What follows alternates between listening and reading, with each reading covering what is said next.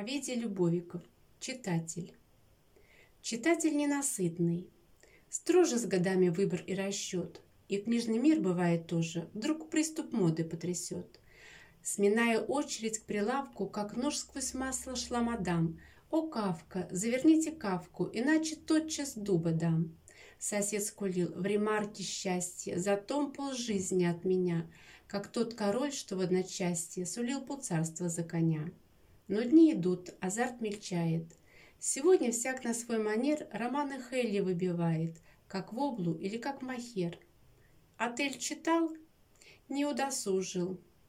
Казнись, винись, пощады нет, как ртуть в термометре от стужи, к налью скользит авторитет.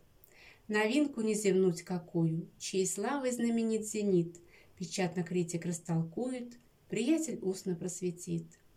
Им, благодарны за науку, не обрываю, знаю сам. Прилежно внемлю к уху руку, читаю чуть не по слогам. Но радость есть особой пробы, без поучений, а суметь открыть строку такую, чтобы к ней прикоснувшись, онеметь.